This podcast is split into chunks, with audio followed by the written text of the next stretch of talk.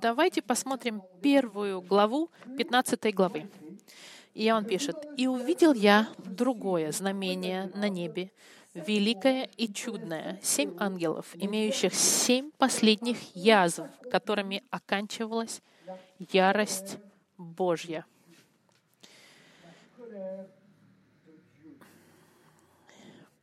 И видел я, как бы... Да, мы сегодня будем с вами говорить об ярости Божьей. Возьмите ваши Библии, и давайте мы с вами посмотрим послание к римлянам, 19, 12 э, глава, 19 стих. Вы наверняка знаете эти стихи. Павел пишет и говорит к христианам в 19 стихе. «Не мстите за себя, возлюбленные, но дайте слову гневу Божьему, ибо написано «Мое отмщение я воздам», говорит Господь.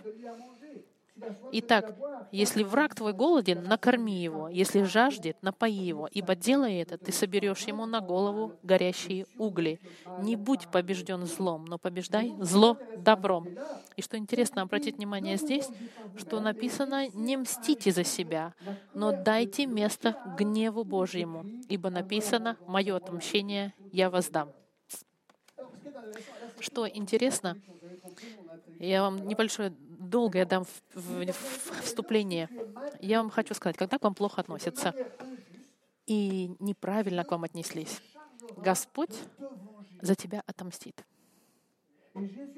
И Иисус сказал, что отказ прощать тебя уничтожит в соответствии с Евангелием от Матфея. Когда мы говорим о гневе Божьем, есть два слова, которые используются.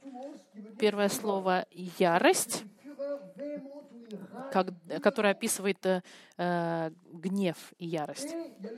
И слово орги, которое говорит о гневе, о гневе, который изливается. И Библия использует эти два, два слова, чтобы говорить о гневе Божьем. Поэтому, когда Бог в ярости, Он гневается, Он эмоционально кипит.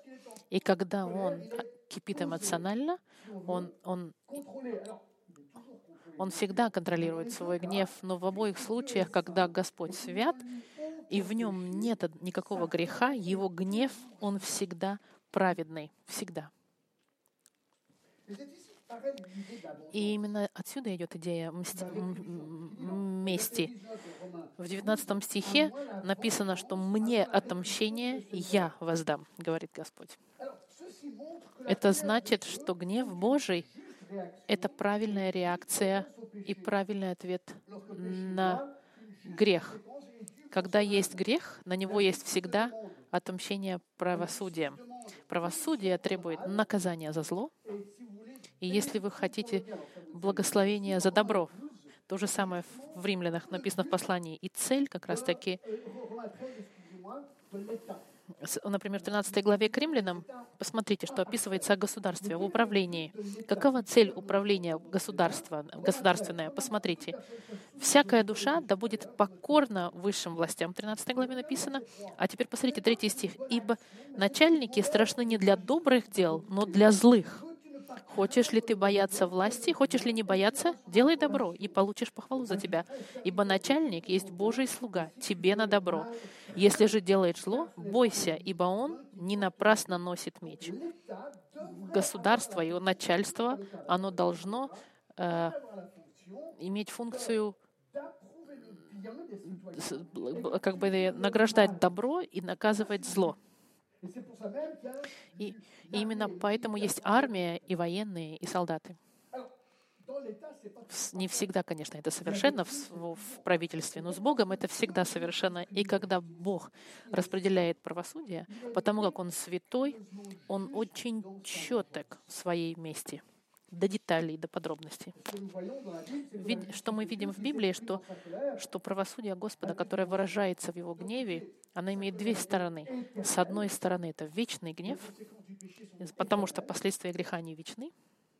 В послании к фессалоникийцам он говорит, что есть вечное разделение от Бога, если мы умираем в нашем грехе, но также последствия человеческие, когда люди на земле И именно здесь много людей, у них проблема с этим. Это очень интересно. Они читают Библию, и они удивлены, особенно когда они начинают читать в Старом Завете. И все, что они видят, это кровопролитие и смерти. Люди, которые погибают, и Бог немножко убивает всех. И люди говорят, куча крови, мне это не интересно. Они не понимают, что Бог — это также Бог крови. Они не хотят этого понять. И мы настолько были укачаны в этой идее, что Бог — это любовь. Это правда, Бог — любовь. Но в этой любви это как если бы люди сказали, потому что Бог — любовь, Он простет всех и все. И, за... и в конце все должны пойти в рай, потому что Бог хорош. Это правда, что Бог хороший.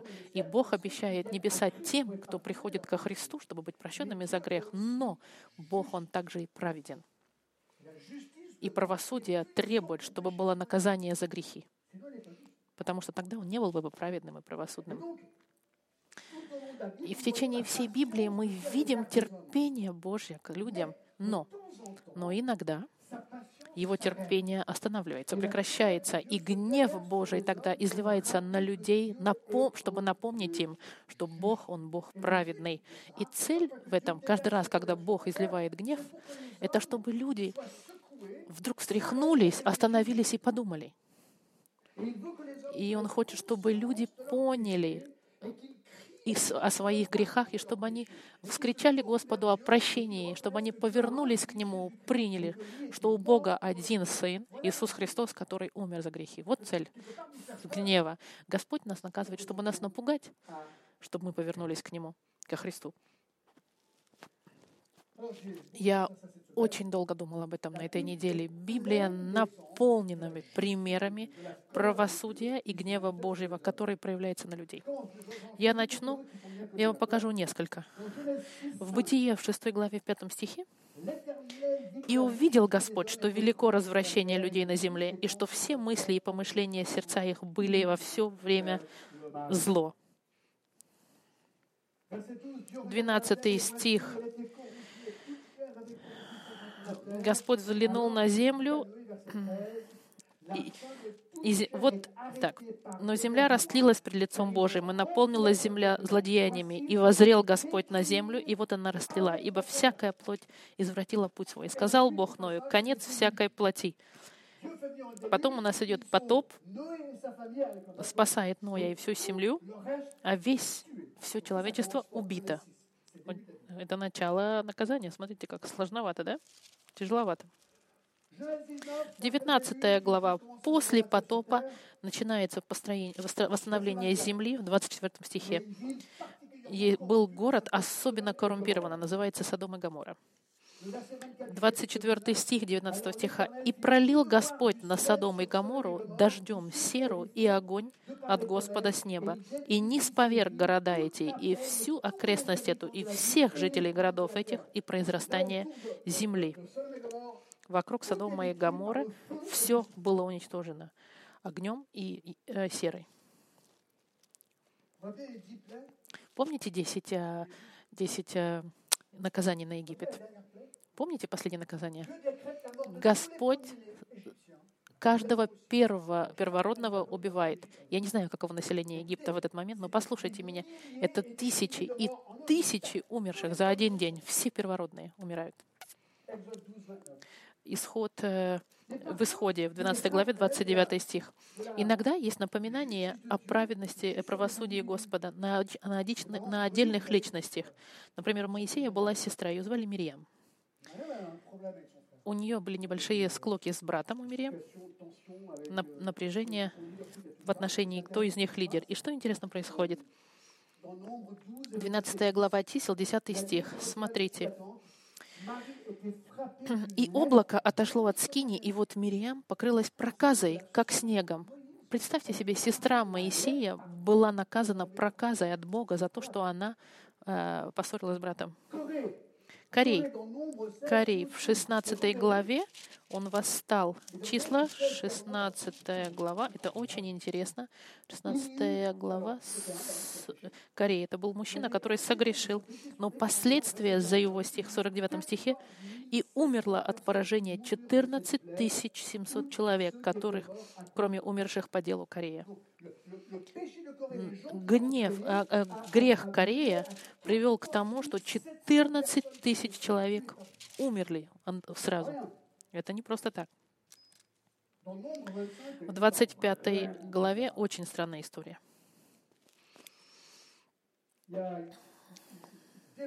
Есть разврат сексуальный, идолопоклонничество, которое распространяется в первом стихе. «И жил Израиль в Сетиме, и начал народ блудодействовать с дочерями Моава. И приглашали они народ к жертвам богов своих.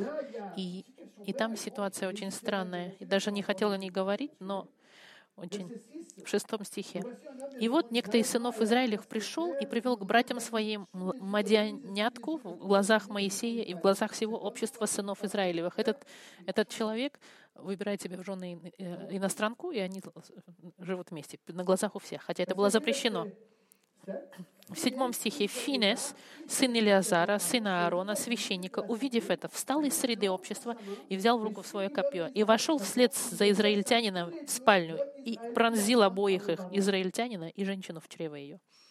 И прекратилось поражение сынов Израилевых. Иногда мгновенное наказание идет от Бога.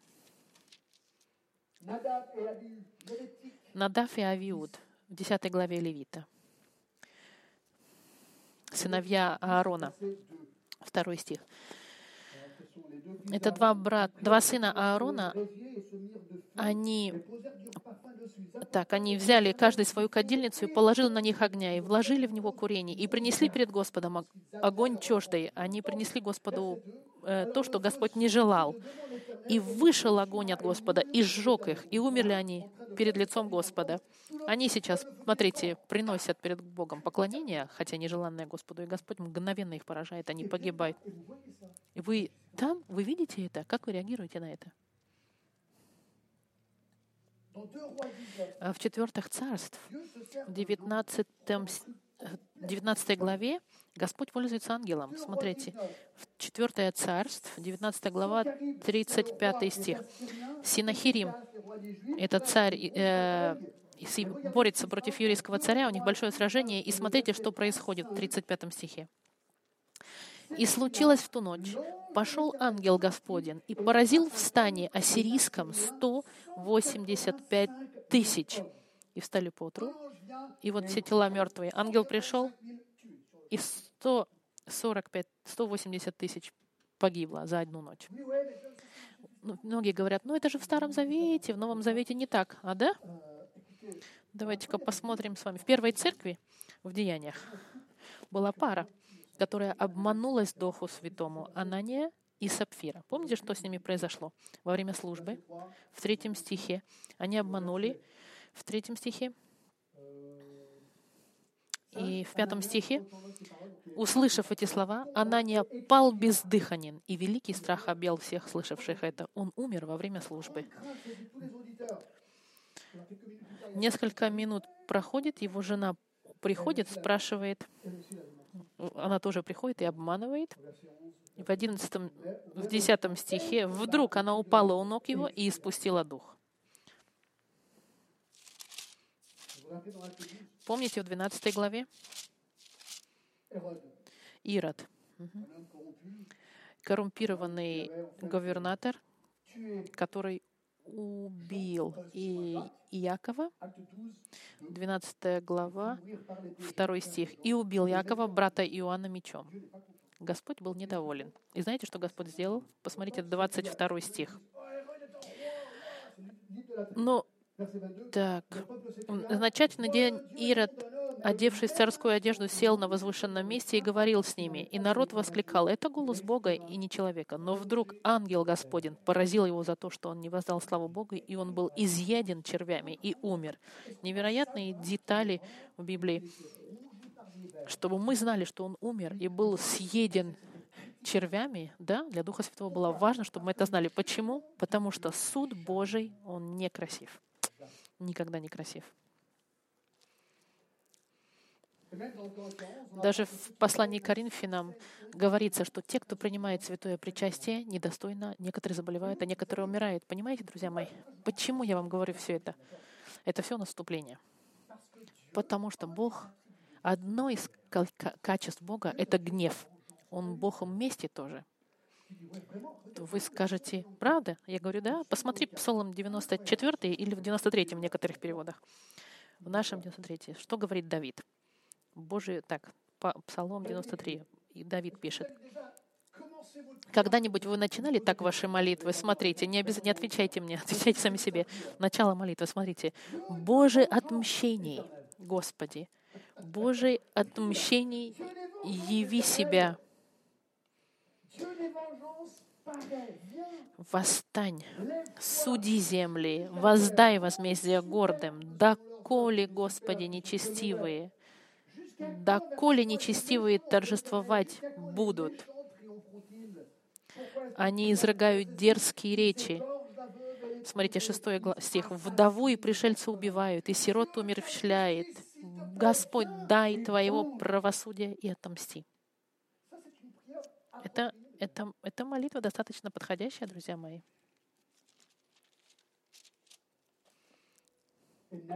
Посмотрите в пророке маленьком Науме, первая глава, второй стих. Господь есть Бог, ревнитель и мститель. Мститель Господь и страшен в гневе. Мстит Господь врагам своим и не пощадит противников своих.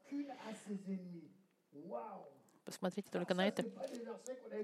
Это стих, который нередко слышишь. Всегда же говорят, Господь — это любовь. Да, у нас есть любовь Господа. Но давайте не забудем, что позади любви, задний план любви — это правосудие Бога. Почему я вам все это говорю?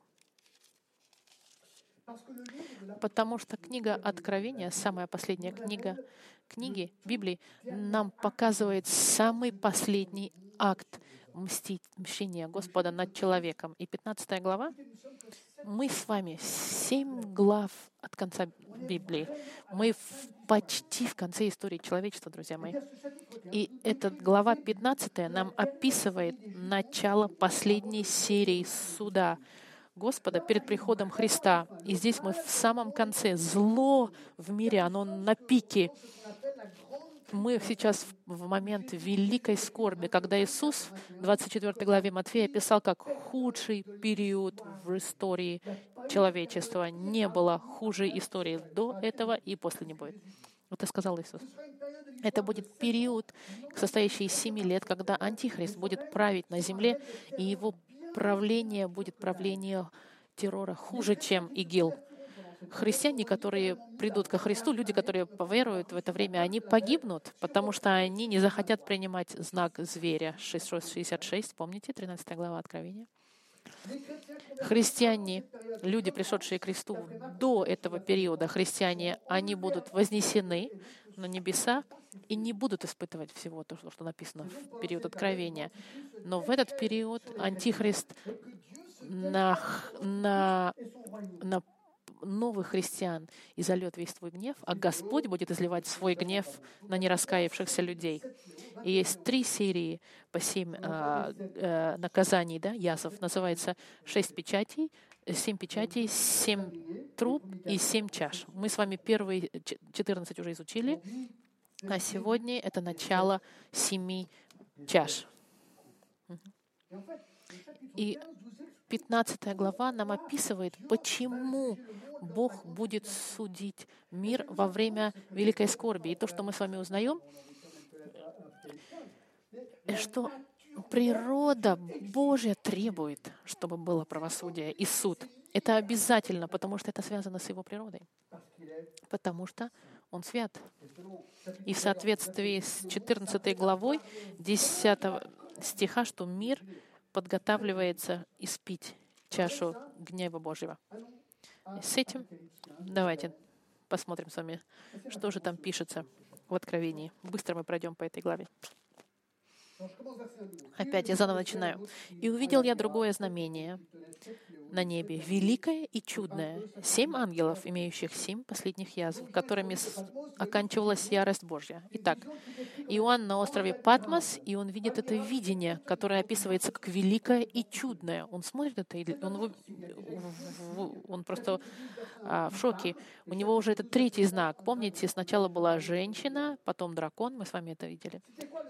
И что же это за третий знак такой интересный, знамение на небе?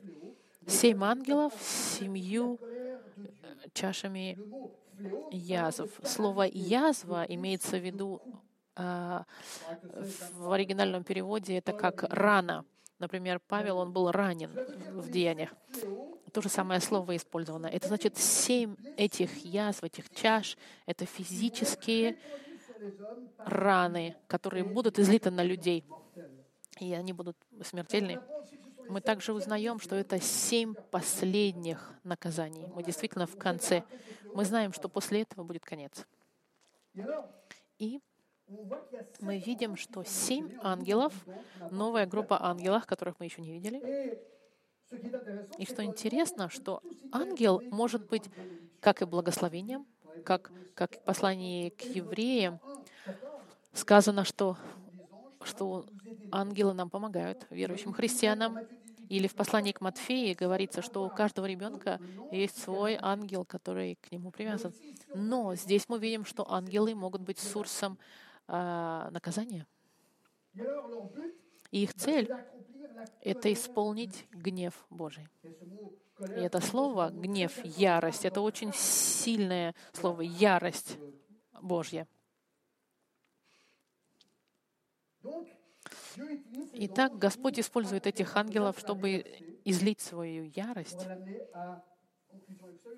Я думал, друзья мои, мы подходим к концу Библии, но в течение всех этих тысяч лет, несколько тысяч лет, Господь посылал пророков за пророками, за пророками, чтобы предупредить. Библия — это предупреждение.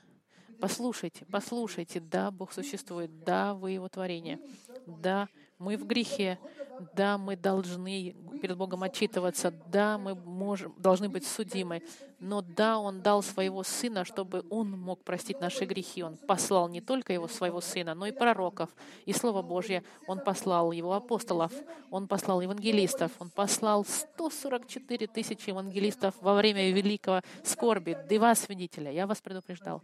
Вот что происходит. И здесь он предупреждает в последний раз. И мы видим три мотивации для, для мести. Первое — это его правосправедность. И смотрите, второй стих. «И видел я как бы стеклянное море, смешанное с огнем, и победивший зверя, и образ его, и начертание его, и число имени его, стоят на этом стеклянном море, держа гусли Божьи». В оригинальном тексте арфы. Стеклянное море, мы уже слышали это раньше, как помните, в 4 главе перед троном Божьим есть нечто похожее на стеклянное море. Но здесь оно смешанное с огнем. А огонь в Библии, он всегда ассоциируется с судом Божьим. А посмотрите, второй стих нам о чем говорит? О тех, кто победили зверь и образ его, и начертание его, и число имени ему. Он сейчас говорит о, о, о мучениках. Те, кто победили зверя. Помните, зверь, мы это видели, это, имеется в виду антихрист. Мы видели об этом целую главу. Мы здесь видим, что эти мученики, которые перед троном на стеклянном море, они победили. В каком смысле победили? Конечно, они не, они, мы понимаем, что они были убиты, но что значит, они не капитулировали его требованиям. И это им стоило их жизни.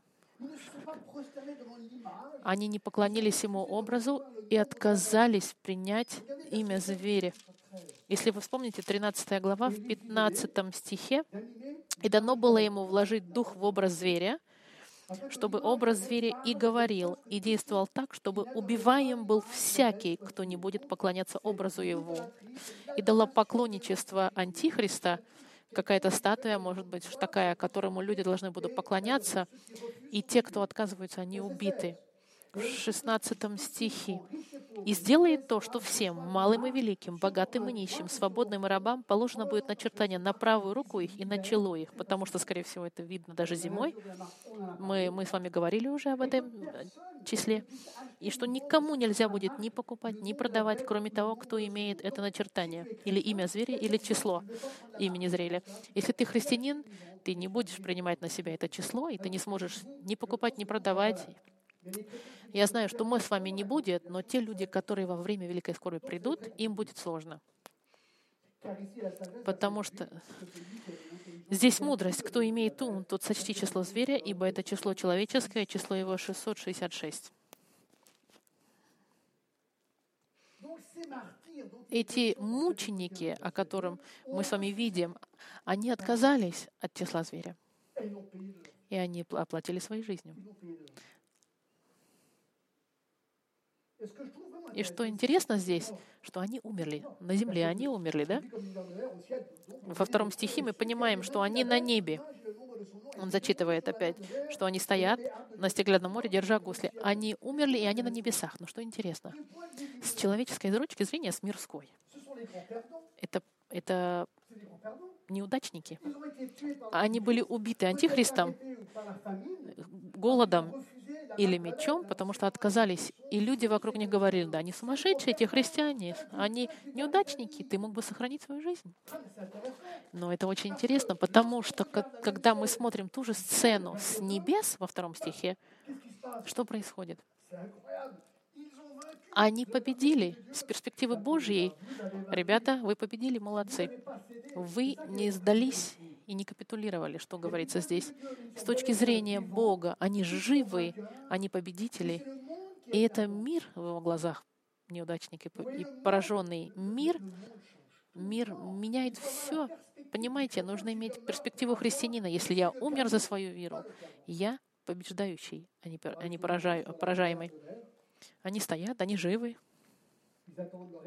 и ждут награды, и что они делают? У них гусли Божьи, арфы в оригинальном переводе. Это тоже интересно. Посмотрите, суд Божий ужасный. Сейчас начнется, продолжится опять, начиная с 16 главы, и это будет ужасно, просто ужасно. А они, что они делают? Они поют. Посмотрите, какой невероятный контраст. Они на небесах, и они поют мученики, они в радости. Гусли и арфы, они ассоциируются с радостью. Третий стих нам говорит, «И поют песнь Моисея, раба Божьего, и песнь Агнца». Они поют, они в радости. Они радуются, потому что молитвы против гонения будут от, отвечены. Помните в шестой главе, помните в девятом стихе, когда сколько, сколько еще нам ждать? Помните, они задавали вопрос, и Господь сейчас им отвечает. В шестой главе они спрашивали, когда, сколько ждать, а в пятнадцатой главе они говорят, наконец-то, сейчас будет мстить. И его суд пришел, я буду петь, слава Богу. И именно это и происходит. Они получили. И это правосудие Бога, праведное, четкое наказание за грех. И когда вы видите это с Божьей точки зрения, вы радуетесь, потому что это правильно. Вот что мотивирует Господа. Это э, мученичество неправильное христианина, когда его мучают за веру. Именно поэтому в 12 главе к римлянам написано «Месть, мщение мне принадлежит». Интересно, в послании к Захарии во второй главе, во, втором стихе написано, что касаться его человека — это касаться зеницы ока его. Вам когда-нибудь в глаз что-нибудь попадало? Я вижу реакцию. Касаться Божьего народа — это касаться зеницы ока Господа. Это значит, Он среагирует. И мы, мы народ Божий. Если ты знаешь Христа, это мы народ Божий. И у нас очень хорошее положение — Господь на нашей стороне. И какой урок мы из, из, из, изучаем? Не трогай христианина, чтобы навредить ему. Будь осторожен. Не трогай христианина. Не трогай. Именно это урок. Потому что Бог — это Бог праведный, и Он будет судить. В 18 главе Матфея, смотрите, это самые сложные э, слова, когда о христианах говорит, что, что Иисус говорит. «А кто соблазнит одного из малых этих, верующих в Меня?» Смотрите, лучше тому было бы, если бы повесили ему мельничный жернов на шею и потопили его в глубине морской. Он говорит, если ты тронешь одного из моих, мой народ, моего христианина, для тебя лучше, чтобы ты умер. Повесь себе мельничный жернов. Это лучше для тебя, чем тронуть мой народ. И именно это и происходит в 15 главе здесь. Эти мученики, они на небесах, и Господь сейчас им даст правосудие, воздаст. Это первая причина. Его правосудие и праведность. Второе — это его святость. В третий и четвертый стих мы видим песнь мучеников. Они и поют они песнь Моисея, раба Божьего, и песнь Агнца, говоря, «Велики и чудесны дела Твои, Господи Боже Вседержитель, праведны и истинны пути Твои, Царь святых. Кто не убоится Тебя, Господи, и не прославит имени Твоего? Ибо Ты един свят. Все народы придут и поклонятся перед Тобой, ибо открылись суды Твои. Ключ этого стиха — это в середине, когда написано «Ибо Ты свят». И в этом ключ, потому что Ты свят. Это мотивация до того, что, что все, что поется этими а, а, мучениками, они поют, Господь, они пред Нем. Ты велик, Господь, восхитительны Твои поступки, Ты всемогучий, Ты праведный, истинен.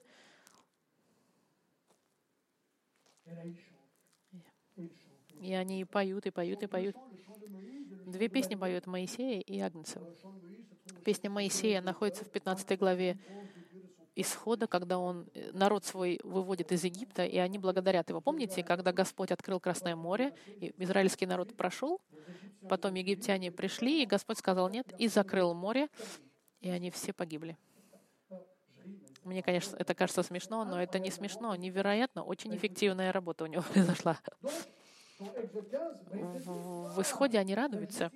Прав, правосудие Господа исполнилось. Это неплохо радоваться в правосудии когда наказуемо зло. А песня Агнца — это победа Агнца Иисуса Христа над своими врагами. Кто, друзья мои, возвращается на, на, белой, на белом коне, чтобы уничтожить Антихриста и все армии мира? Это Иисус, и мы вместе с Ним. И это песня Агнца. 19 глава, 11 стих.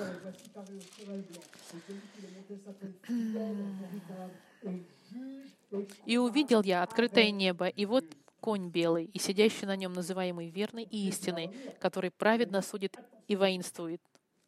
Иисус приходит и говорит, друзья мои, аккуратно, потому что когда я сужу, будет очень больно. И именно поэтому Он ждет, и Он ждет, и Он ждет. Почему? Потому что суд придет, и, и это возможность именно сейчас делиться Евангелием, чтобы люди не попали под Его суд. Поэтому мы ждем. Люди говорят, две тысячи лет — это долго. Для Бога это недолго. Для нас долго, но для Бога нет. Он ждет терпеливо. И они поют. И они просто повторяют, смотрите, величие Бога. Смотрите, что они говорят. Они перед Ним так и должно быть наше прославление в воскресенье. Почему мы приходим и поем в воскресенье? Они пели с арпами, с гуслями. У нас сейчас другие музыкальные инструменты. Угу. Чтобы петь. Что они, они поют? Вот что они поют. Велик, ты велик, Господь. Ты, ты, ты чуден. Ты вседержитель. Ты, прав, ты Бог. Ты всемогущий. Ты праведный. Ты истинный. Ты царь. Тебя нужно бояться. Тебя нужно прославлять. Ты свят, Господь. Тебе нужно поклоняться. И ты праведен. И, и это только в двух стихах. Вся эта теология, посмотрите. на природу Божью. Вот что такое прославление. Это сказать Господу, кто Он. И это нас укрепляет, дает нам, умиротворяет нас, потому что мы знаем, что Господь все контролирует. И это хорошая новость для нас. В 13 стихе, э, в 13 главе, в 3 стихе, смотрите, э, когда он говорит о, об Антихристе, да, и, и видел я, нам, нам понятно, чтобы нужно поклоняться Господу, а для мира нет, смотрите. И видел я, что одна из голов Антихриста была как бы смертельно ранена. Но не смертельная рана была исцелена, и удивлялась вся земля, следя за зверем, и поклонилась дракону, который даст э, власть зверю, и поклонились зверю. В это время земля полностью будет прославлять Антихриста. И христиане они будут восприниматься как дураки, дураками, слабаками, что их нужно уничтожить, потому что они беспокоят. Как сегодня. Мы сегодня беспокоим мир, и мы должны беспокоить мир. Но просто иногда наши жизни так, как, такие же, как и мирские, что мы не беспокоим. Хотя мы должны, мы должны отличаться от мира. В седьмом стихе 13 э, главы «И дано было ему вести войну со святыми и победить всех, и дана ему была власть над всем коленом и народом, языком и племенем, и поклонятся ему все живущие на земле». Понимаете? Все живущие ему поклонятся. В 14 стихе и чудесами, которые дано было ему творить перед зверем, он обольщает живущих на земле. Помните, я вам говорил, что если кто-то делает чудеса, это ничего не значит. Антихрист имеет власть делать чудеса. Если это чудеса, которые тебя отводят от Бога, будьте аккуратны. Что правда? Правда — это в этой книге, которая говорит о Боге. Сатана может делать чудеса. Чудеса еще не говорит о том, что это от Бога идет и вся земля будет соблазнена и поклонится зверю. Удивительно. Мы, мы, мы видим сейчас перспективу с небес. На небесах мученики умерли на земле, и они живы и поют, и прославляют Бога. А на земле они прославляют Антихриста, и они не знают, что через одну главу, осторожно, сейчас начнутся ужасные суды Божьи. Мы это знаем. Они нет. Но знаете, чтобы знать все, что нужно делать, нужно просто открыть Библию. Все там, все написано, и это невероятно. Третья причина для, для э, отмщения Господа. Первое, помните, праведность, второе, святость, третье, Его заповеди. Заповеди. Пятый стих 15 главы. «И после этого я взглянул, и вот отворился храм с кинией свидетельства на небе. Мы на небесах, в храм. Дверь этого храма, как бы так понимаю, открылась. И вышли из храма семь ангелов, имеющие семь язв, облеченные в чистую и светлую льняную одежду и опоясанные по грудь с золотыми поясами. И одно из четырех животных дало семи ангелам семь золотых чаш, наполненных гневом Бога, живущего во веки веков. И наполнился храм дымом от славы Божией и от силы Его. И никто не мог войти в храм, доколе не окончилось семь язв семи ангелов. Что происходит здесь? У Иоанна, видите, это видение. Он видит храм на небесах. Он видит, как бы двери открываются, и семь ангелов выходят из этого храма, одетые в белое, чтобы показать, что они в присутствии Бога, и они исходят из чистоты Божьей. И вдруг живые существа, помните, которые вокруг трона, и дают этим ангелам под чашей полной ярости Божьей они получают эту чашу, да? Это Иоанн видит. Семь ангелов пришли, они получили свою чашу. Я не знаю, как будет чаша, но она полна ярости Божией. Не знаю, как описать.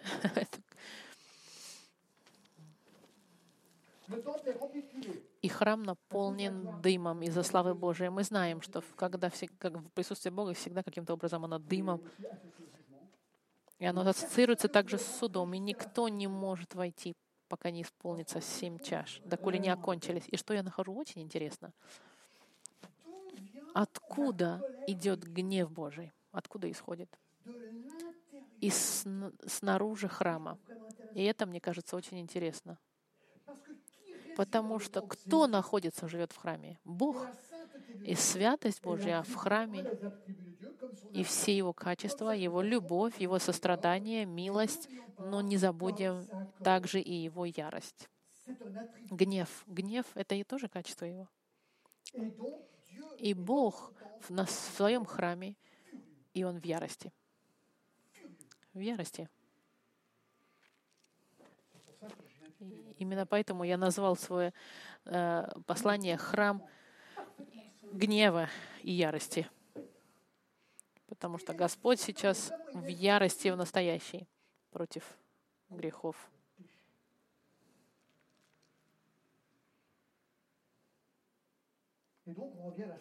И мы, это возвращается к Его праведности и к святости. Это Его качества, такие же важные, как любовь и милость Божья.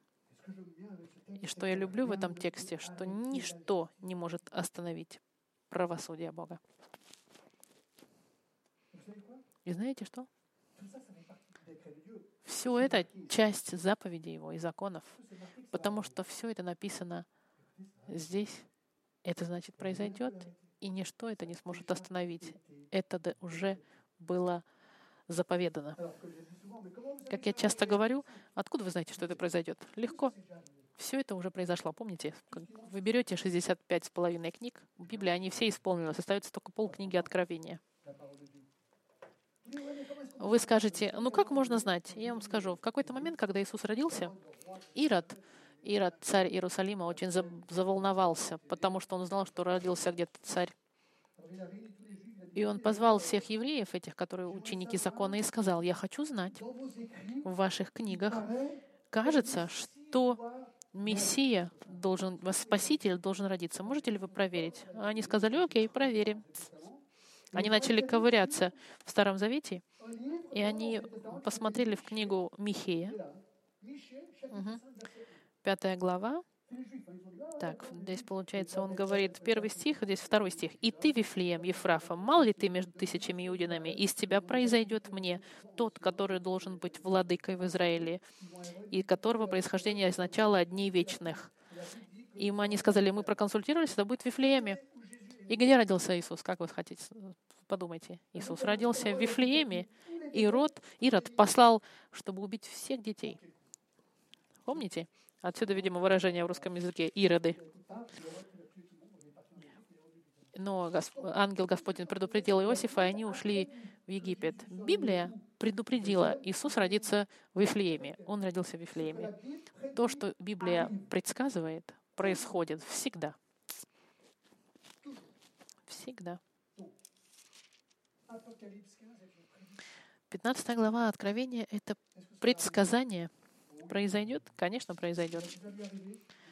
Уже произошло? Пока еще нет. Антихрист еще не пришел. Но придет. Придет.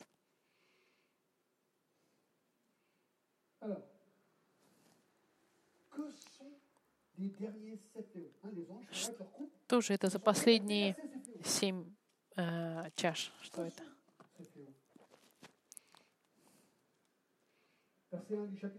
Первая глава 16 стиха. «И услышал, 16 главы, «И услышал я из храма громкий голос, говорящий семи ангелам, идите и вылейте семь чаш гнева Божьего на землю». Что это за чаши? И что за суды, которые будут против людей в последний раз? Как люди отреагируют? Какой вред они нанесут?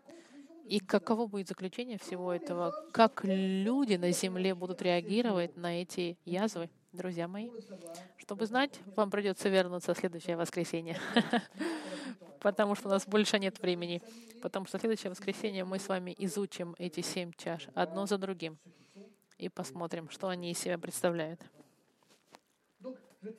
Я заканчиваю с вот с чем. 15 глава, первый стих. И увидел я другое знамение на небе, великое и чудное, семь ангелов, имеющих семь последних язв, которыми оканчивалась ярость Божья. Ярость Божья, она реальна. Однажды весь мир увидит излияние ярости, так как никогда не видел. В Библии сказано, в послании к Петра, вещи будут настолько ужасные в это время, это будет так ужасно на земле, что он говорит во втором послании, 3 глава, 10 стих. Смотрите, что он говорит. «Придет же день Господень, как тать ночью, и тогда небеса с шумом придут, стихии же, разгоревшись, разрушатся, земля и все дела на ней сгорят». Не только Иисус придет и уничтожит всех этих людей, Господь буквально сожжет эту землю. Полностью уничтожит ее. И, и? Это здорово. 21 глава Откровения и первый стих говорит, «И увидел я новое небо и новую землю». Господь после того, что сожжет эту землю, создаст новую землю. Но все это мы посмотрим, когда доберемся до 21 главы. В последней главе Библии, в 14 стихе, вот это написано, «Блаженны те, которые соблюдают заповеди Его». Так, блаженные те, кто... Так, блаженны... Так, блаженные те, которые соблюдают заповеди Его, чтобы иметь им право на дерево жизни и войти в город с воротами. Так, если, смотрите, в 15 стихе.